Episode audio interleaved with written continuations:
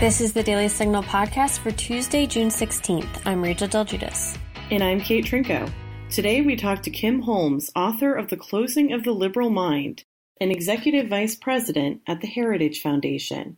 We'll discuss the resignation of the New York Times opinion editor after he ran an op ed by Senator Tom Cotton and the outraged reaction to J.K. Rowling's essay on gender identity but we'll also look into the intellectual roots of the current speech and thought policing and why the left has become so closed minded.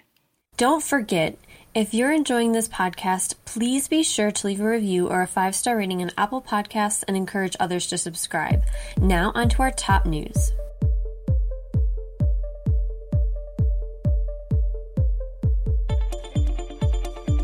In a landmark decision, the Supreme Court decided 6 3 that laws banning discrimination on the basis of sex also ban discrimination on the basis of gender identity and sexual orientation. The majority's opinion was written by Justice Neil Gorsuch. Justice Samuel Alito, one of the dissenting justices, wrote If every single American had been surveyed in 1964, the year the Civil Rights Act was passed, it would have been hard to find any who thought that discrimination because of sex meant discrimination because of sexual orientation, not to mention gender identity, a concept that was essentially unknown at the time. Justice Brett Kavanaugh also dissented and wrote, Millions of gay and lesbian Americans have worked hard for many decades to achieve equal treatment in fact and in law, they have exhibited extraordinary vision, tenacity, and grit, battling often steep odds in the legislative and judicial arenas, not to mention in their daily lives. They have advanced powerful policy arguments and can take pride in today's result. Under the Constitution's separation of powers, however, I believe that it was Congress's role, not this court's, to amend Title VII. Heritage Foundation's Ryan T. Anderson writes in a statement, Today's ruling will have severe consequences for the privacy, safety, and equality of all Americans. The court has rewritten our civil rights laws in a way that will undermine protections and equal rights of women and girls. The Supreme Court will not hear a case about California's sanctuary laws, which curtails the ability of law enforcement and federal immigration officials to work with one another in California's sanctuary cities. The ruling allows police departments and sheriff's offices in sanctuary cities to continue to not cooperate with federal officials, according to NBC News. CNN reported that Justice Clarence Thomas and Justice Samuel Alito both wanted to take up the case. In 2018, during a roundtable on immigration, President Trump said the California law provides safe harbor to some of the most vicious and violent offenders on earth, like MS 13 gang members, putting innocent men, women, and children at the mercy of these sadistic criminals, The Hill reported. The Supreme Court announced Monday it wouldn't hear guns rights cases, and Justices Clarence Thomas and Brett Kavanaugh aren't happy. Thomas wrote, in an opinion that Kavanaugh signed on to, the court would almost certainly review the constitutionality of a law requiring citizens to establish a justifiable need before exercising their free speech rights. And it seems highly unlikely that the court would allow a state to enforce a law requiring a woman to provide a justifiable need before seeking an abortion, Thomas wrote per Fox News. But today, faced with a petition challenging just such a restriction on citizens' Second Amendment rights, the court simply looks the other way. The Food and Drug Administration announced Monday that it is nixing the use of malaria drugs to treat COVID 19. The FDA said that potential side effects of heart complications from hydroxychloroquine and chloroquine aren't worth the risk of taking it. The Seattle Protest Zone is rebranding itself. It no longer wants to be known as the Capitol Hill Autonomous Zone, but as the Capitol Hill Organized Protest. Reporter Casey Martin told KUOW Black Lives Matter organizers, a lot of the most visible people who are speaking the most in Capitol Hill, felt that the Autonomous Zone name wasn't quite accurate. They say it is not autonomous. They are not trying to secede from America or anything like that. The several blocks of Seattle, including a police precinct, have been overtaken by protesters, and negotiations remain ongoing. Next up, we'll feature an interview with Dr. Kim Holmes, author of The Closing of the Liberal Mind. Conservative women, conservative feminists. It's true, we do exist. I'm Virginia Allen, and every Thursday morning on Problematic Women, Lauren Evans and I sort through the news to bring you stories and interviews that are of particular interest to conservative leaning or problematic women. That is, women whose views and opinions are often excluded or mocked by those on the so called feminist left. We talk about everything from pop culture to policy and politics. Search for Problematic Women wherever you get your podcasts. Joining us today is Kim Holmes. He is the Executive Vice President of the Heritage Foundation and author of The Closing of the Liberal Mind, a book that looks more prophetic than ever. Kim, thanks for joining us. It's great to be with you, Kate. Thanks for having me. Of course. So, this feels like we are in an era in the United States where speech is being policed more than ever before. So, let's talk about the most recent prominent example of that. The New York Times published an op ed by Senator Tom Cotton, Republican of Arkansas, and in that op ed, he talked about the need to restore order amid the riots that were occurring after George Floyd's killing. One of the measures that Cotton suggested the government could do was to use troops to bring about order. This resulted in such a major crisis at the New York Times that the opinion editor, James Bennet, was essentially forced to step down. So, what do you think about this incident? Well, I'm afraid that, uh, you know, we've been talking about the mainstream media being liberal for many, many years. Uh, I would say that it's not just that it's getting worse. Uh, it's getting to the point now where they're not even pretending to be journalists. Uh, by that I mean the New York Times, the Washington Post. If you you read the Washington Post, occasionally I do, and uh, it's 12 pages of one or two stories uh, with some news tacked at the very end. And uh, it is uh, the standards of journalism are just going through uh, in the, into the tank. But what I think you're seeing with the New York Times is that uh, they are moving well beyond even pretending to be journalists. And they are going into full scale support for a kind of uh, programmatic activist agenda. And then using uh, the prestige and legitimacy that they have, or what remains of it, to try to push this agenda. Uh, I mean, the purpose of, uh, of an opinion page is to have opinions, which, uh, as opposed to like an agitation propaganda uh, sheet where you only have one point of view. and but apparently, that's what the New York Times is is willing to accept right now. It's a very, very sad day not only for free speech, uh, but frankly for journalism. Well, as a side note, if I ever leave the Daily Signal, I kind of want to start a broadsheet called Agitation Propaganda Sheet. Uh, it's a great name. Agitprop. Uh, Agitprop, exactly. so, one of the threads in this whole New York Times situation was staffers who tweeted about the Cotton op ed, tweets along the lines of, or exactly this way running this puts Black people, including Black New York Times staff, in danger. So it really went beyond them not liking what Cotton had to say and these staffers saying that his speech is actually dangerous. And I'm curious as to what your thoughts are on that.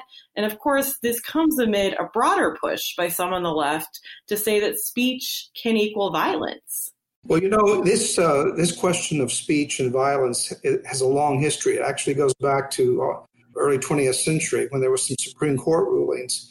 The very famous one is: Can you walk into a theater in the darkness and cry uh, a fire if there's no fire because you're endangering the people by creating a panic situation. And the courts actually rule that there are certain kinds of incitement of speech that if it leads directly to violence and intended to do that, and you actually call for violence, then there can be some curbs on free speech. But I can assure you that's not what's going on here. What is going on here is to uh, define the boundaries of free speech to the point where if you have an opinion about for example, law enforcement or racism in law enforcement or whatever, they want to circumscribe the space in which that opinion exists, and then anything outside of will be considered the equivalent of inciting violence. There is no history in our jurisprudence and our court system for this kind of politicization, if you will, of speech and narrowing it to the point where just having a difference of opinion is, is the equivalent of inciting violence. That, uh, of course, this is a tactic that the far left has used now for decades. Um, uh, I recall uh, back when the, we had the, uh, uh, uh, the, the, the bomber in Oklahoma City, where Bill Clinton came in and, and accused the Republicans of inciting that because they had differences of opinion with him over policy. Uh, and so at that point, you already had people, uh, particularly in the Democratic Party and, and many liberals, saying that uh, there are certain opinions that you should not have.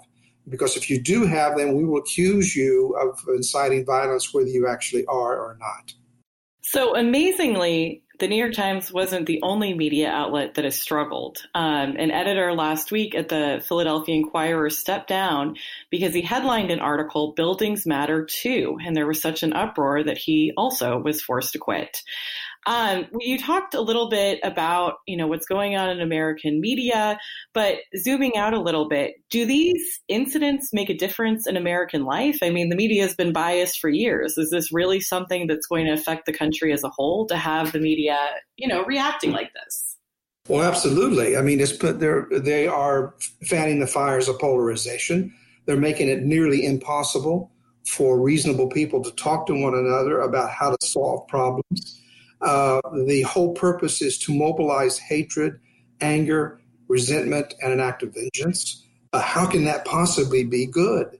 Uh, if we want to live in a civil society where we protect our liberties and you have uh, large organizations that have access to communications, essentially trying uh, to create the equivalent of a social, not a, well, certainly a cultural, but perhaps even a social revolution of overturning the uh, the values and even in some cases uh, the police departments and the legal norms that protect our liberties. If that's their agenda and they're allied with uh, powers that be and a lot of people who have money, that's very dangerous for America. Uh, I don't know how else to put it. Uh, because uh, this is this is not the liberalism I grew up with. I can tell you that we had Walter Cronkite, who was sort of a liberal, and and he leaned to the left on a lot of things but I mean, at least they had a decent respect for uh, for other fellow Americans. Here, the problem is is that the way the way these lines are being drawn, and the media is very much part of that, particularly the mainstream media, is that they are basically saying that if you're not with us, you're against us. If you're not our friend, you're our enemy. And if you start talking about fellow Americans as enemies, it will not end well. It will end in some kind of violence uh, and it will end in a kind of discord that will hurt everyone's freedom and weaken the country. So you mentioned Walter Cronkite, and one of the interesting developments of the past 20 years or so has been the internet, where conservatives have been communicating on social media platforms from Twitter to Facebook, even a little bit on Instagram. Um, now, these companies, I want to be clear, they're free to make their own decisions about content. They're all private companies.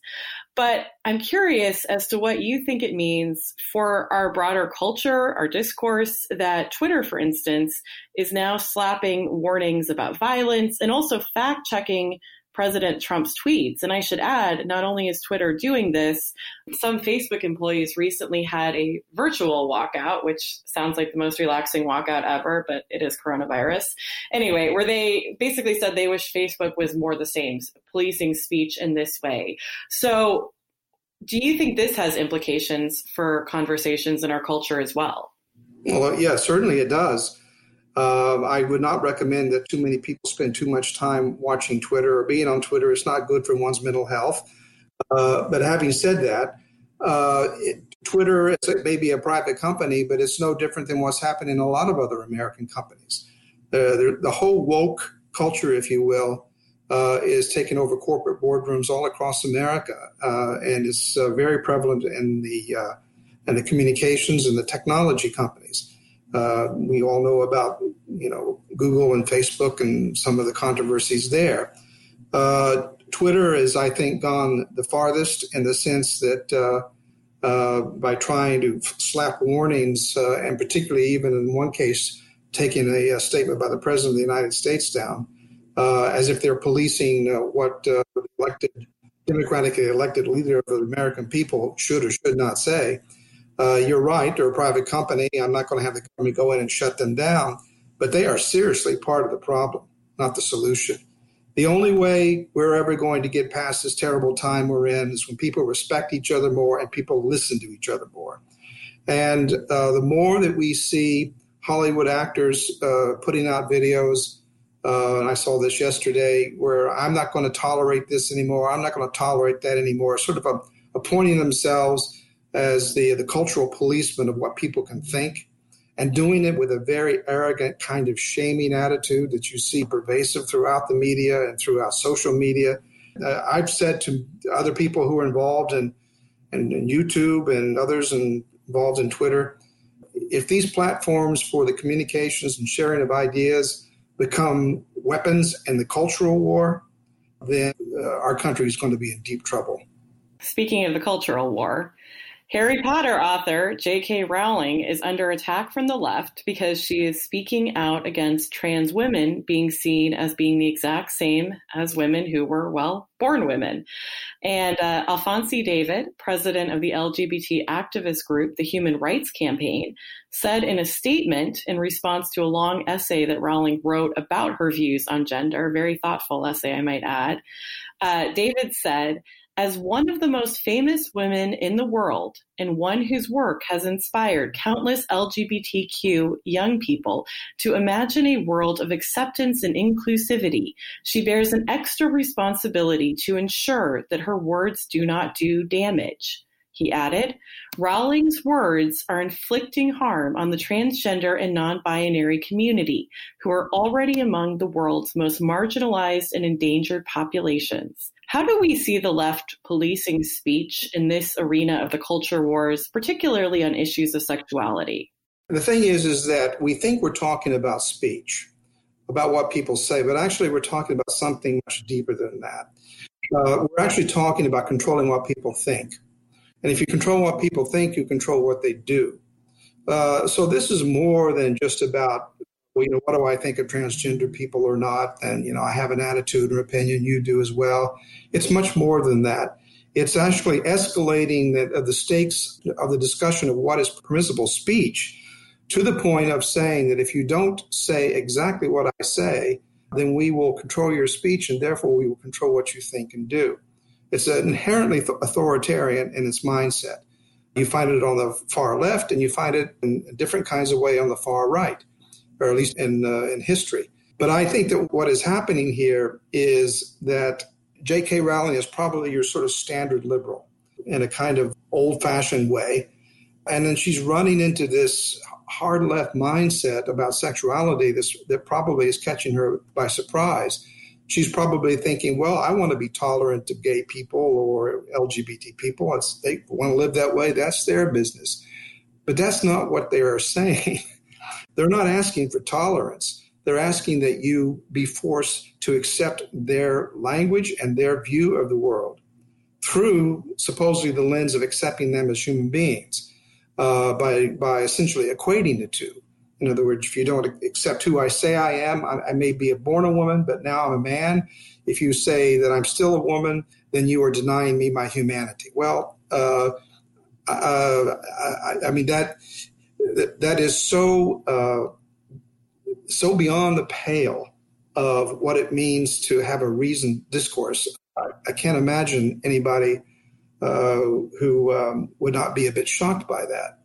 But what it really, uh, I think, what it really comes down to, uh, what the, what I actually think the biggest threat here is about this whole question of speech on sexuality, is uh, it, it is not so much the narrow issues or the issues of LGBT uh, issues per se, but how it affects uh, our discourse and our understanding of us, of ourselves as human beings and as Americans, and also what kind of legal precedents it sets. If you could imagine that you can create a legal system, uh, which uh, our legal system is based upon bringing people in and having a back and forth in the courtroom just, you know, as we understand the facts, if you get into a situation where our law cannot distinguish between the fact of a man or a woman, and it's all definitional, it's all subjective, it's all political, then you are into a realm where facts no longer exist in our law. You're in a whole new dimension of law and a whole dimension, whole new dimension of potential coercion that goes far beyond the issue of sexuality. So I want to return to something you said in your answer where you talked about how this is really about thought control and about authoritarianism. And I'm wondering, you know, where did this come from? Are we seeing movements that had their roots in the academy and intellectual thought from past decades, or did this just spring out of nowhere? No, it did not spring out of nowhere. It's been uh, it's been in the making for almost a century. Uh, I wrote this book. I think mentioned it uh, up front, called "The Closing of the Liberal Mind." Uh, groupthink and uh, intolerance uh, define the left, and that book is a history of ideas of the modern progressive movement. And uh, if you want to trace the origins of this kind of thinking, you have to go back to the 1960s, uh, where three things were happening more or less in conjunction with one another, but were but uh, were happening on sort of different planes. Uh, one was uh, the rise of the new left in the academic community and the, the, rise of sort of cultural Marxist concepts, groupthink, if you will, that groups like gender, race, these are power groups. They compete with one another. Uh, there is no such thing as individuality or free speech. It's all a big fiction. And really, uh, politics and government is all about these groups particularly if they are an aggrieved group, as uh, uh, as as gender and race uh, critical theory would tell you they are, uh, then form a kind of revolution, cultural revolution, where they need to take over the power of, of the state. So that's a uh, there's a lot of work on that. Most of them were cultural Marxists, and that's one of the streams. The other one was uh, this idea of relativism. Uh, it was, I won't go into the detail. There were a lot of philosophers that called themselves postmodernists. They believed that there was no truth, or at least they pretended there was no truth. Everything was about language. And, uh, you know, 20 or 30 years ago, this was all the rage. I got my truth, you got your truth. Well, it turns out, really, if you're a leftist, uh, the only ones who uh, uh, don't have absolute truth, I mean, the leftists have absolute truth and everybody else has relative truths. It was just a technique which to deconstruct uh, morality and reality and uh, and the system of government we had in America. And then the fa- final was the sexual revolution of the 60s. It actually started in the 50s. Very, very important because it's from the sexual revolution. It also had Marxists, people like Her- Herbert Marcuse in the Academy, who wrote a book called Eros and Civilization, where he brought Sigmund Freud in, matched him up with Karl Marx, and basically said sexual liberation is the new revolution. Uh, he wrote that book in the in the 60s. Anyway, that was a powerful idea because what it did was it implanted in our culture the idea of, individual liberation, uh, sexual liberation, suddenly became a social cause. So you could go out and live the most liberal life you can possibly imagine, and you're doing it for a good social cause. Uh, and, uh, and, you know, it's and then it's morphed into different kinds of ways of thinking but clearly, the whole idea of, uh, of gender identity and, and, sexual liberation that is now part and parcel of identity politics came from that way of thinking. So uh, all I'm uh, all I was trying to do with this book by saying is that what you see on the streets now was invented by a bunch of intellectuals. Old saying, you know, be very careful about some guy or woman or whatever locked off in a closet somewhere cooking up some new revolutionary idea, because you know, 50 years from now people may be actually making a revolution based upon it. That's, of course, what Karl Marx did. But uh, these ideas do matter because uh, the whole notion of identity politics is based upon the things I just said. It's on group think, uh, it's on the, the, absolute values that they have, and everybody else's values are wrong. And number three, uh, that the new radical individualism that you see sometimes mistakenly uh, ascribed to libertarians comes from the sexual revolution uh, from the 1960s and the whole idea of individual liberation being based upon a personal expression through sexuality. So, perhaps the broader point here is, of course, it takes two to tango. If people have these ideas, but no one is interested or receptive, they don't go anywhere. Right. And, you know, at the same time, I think another thread that I'm at least noticing is that people do seem genuinely very easily offended and upset and triggered these days. So I don't know if you have any speculation on this point, but why do you think the culture is receptive to this kind of revolutionary thinking? Why are people genuinely so easily offended right now? And is this something that we can or should address in any way? Well, I, it, it, uh, rather than giving a long historical discourse about who started it, uh, you know, uh, going back 40 or 50 years, all I can say is, is that once you get into a radical cycle where one group is accusing another group of basically being their enemy and, and destroying them and acting that way and talking that way and, and just pushing the, the envelope as much as you possibly can in that direction, the more the other side is going to be offended and afraid. Uh, and whereas we may have had uh, uh, enough of a public space some 20, some 20 years ago where people could have disagreements and members of Congress, you know, and they would go back out from Democratic or Republican Party in the evening have drinks together. You just don't have that anymore. Now people are treating each other as enemies. And that's because uh, the polarization has made it such that the stakes are that it's now a power struggle. It's a power struggle over symbols, it's a power struggle over values, and it's a power struggle over who governs over whom. And so, uh, one of the great things about America was is that we could swift, uh, switch back and forth between administrations and presidents and, and turn over power without that fear. You know, a lot of countries don't live that way. Uh, one of the reasons why dictators often hold on to power is because they're afraid they're going to be taken out and shot once they let, let go of it. Uh, you know, we've we've had a uh, uh, uh, we've been very blessed in this country not to have that kind of a mentality, with the exception, of course, of the Civil War. Um, but uh, this is where we are right now. It's a zero sum game people are truly afraid. Now, I would say that uh, that the progressive left started pushing in this radical tradition some 20 or 30 or 40 years ago. Uh, whether they believed it or not, uh, I assume most of them did. But what's happened now is they are getting so successful because they occupy so many different institutions. They, they occupy the media, they occupy the newsroom, they occupy increasingly the corporate boardroom. They occupy uh, the social media, the technology companies. And people who are traditional in, in their views are starting to look around and go, oh my God, those people are coming after me. And they're coming after my values. And they're going to force me to raise my children uh, in a way that I don't want to raise them. That is threatening to them in a way that they have not experienced before. Definitely. So, your book, um, as I think we've mentioned, The Closing of the Liberal Mind, was actually first published in 2016, before Donald Trump was elected, before coronavirus. It feels like a million years ago. So, how have you seen the left change in the years since your book was published? And has anything in particular surprised you, or vice versa, validated your concerns?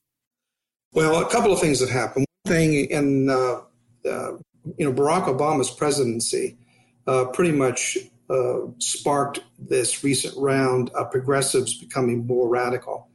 It, it opened up space for them, uh, and uh, he set a lot of precedents uh, that, of course, in reaction to him, uh, we have gotten Donald Trump elected president.